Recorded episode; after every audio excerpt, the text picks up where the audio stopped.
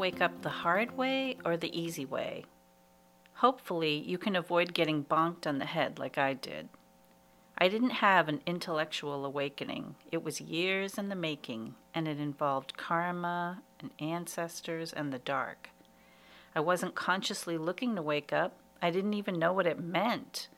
I was mainly focused on the usual things. I got married young and worked on building a career. So here I was grinding away at a job that supported me well, but in no way fulfilled me. I was stressed out and miserable. I didn't know it at the time, but my stress and anger were consuming me, and I was in a lot of resistance. We think we're being strong, but we're being stubborn. We get stuck on an idea, a life, or an outcome, and we don't loosen our grip. We keep banging up against the same walls. I became a fitness and health fanatic, all of it to make up a persona that wasn't even me. I lived in this delusion for years, having what I thought I needed, but feeling empty. Then things started happening to me, one after another.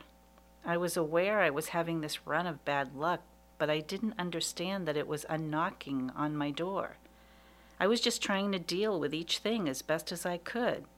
I was also having nightmares and otherworldly visitations. If this sounds like you, consider that there's a reason bigger than you think. It's not just about dealing with the details of each thing in the material world, it's about your soul. We tend to look at things in only a surface way, an earthly way, but we find out there's so much more. We walk around with pain and trauma that we're not facing it's deeply embedded in our soul and our psyche. If you're not already on a spiritual path or quest, I highly advise paying attention to the knocks on the door. Things do happen for a reason. We are guided and we're given messages. Not just feathers and pennies, but car accidents, physical ailments, tripping and falling. All sorts of things could be happening in a series of events trying to get your attention. I knew something weird was going on, but I just wasn't connecting the dots. Most of us are entrenched in daily life, and we're not thinking about spirit or our soul. We hear some stuff about, you know, this is all an illusion, but we either don't get it or we don't believe it. I would come to find out, though, that there was a battle going on for my soul. Some other signs are anger, aggression, stress, control issues, toxic relationships, being abused or an abuser, drinking and drugs. These are some of the signs of a suffering soul. If you're aware enough, you can stop and start the healing. There's ways to do it on your own, or you can get help, or both. The most important thing is to notice that it's trying to get your attention. There are many ways to start the healing process. There's no one size fits all. I can tell you that it's an inside job.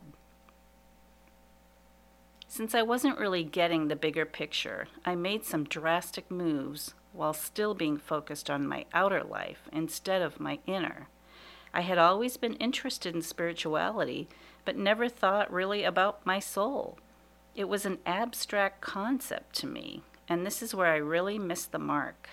I thought I was trying, and I was in a way. I believed in a God, a higher power, and I figured the universe would have my back, right? Some of us wake up easy, some hard, and some not at all.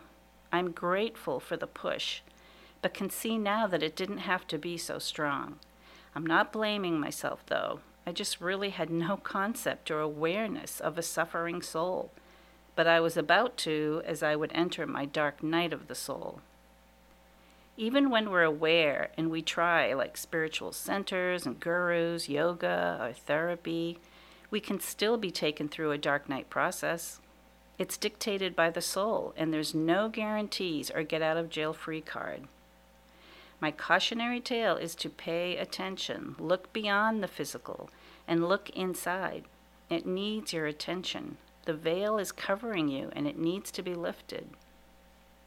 Until we go through this, we can't see how insane we are. Yes, insane. Insane is a state of mind which prevents normal perception or behavior.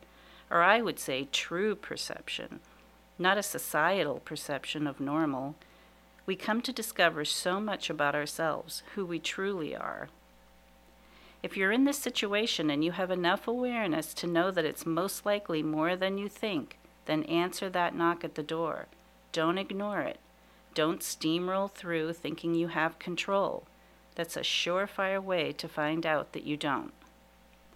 Our soul holds all the pain, all the trauma from lifetimes and from our childhood, things we don't consciously remember. When I was told my soul was suffering, I didn't believe it. I was defensive. And then there's the psyche and the shadow. We walk around mostly focused on the physical and the mind, and we throw in some heart in there. But eventually the soul will say, No more. It's time. Time to heal and time to wake up. We're addicted to our mind and our ego. We literally don't have a clue. That's how thick the veil can be. When it gets too far, there's a lot of healing and work to do. So I say to you, the sooner the better. The more we fight it and resist, the longer and harder it will be. I believe the light will win every time. It will prevail over the darkness. The heart opens up and the soul is freed. We no longer get led around by our ego.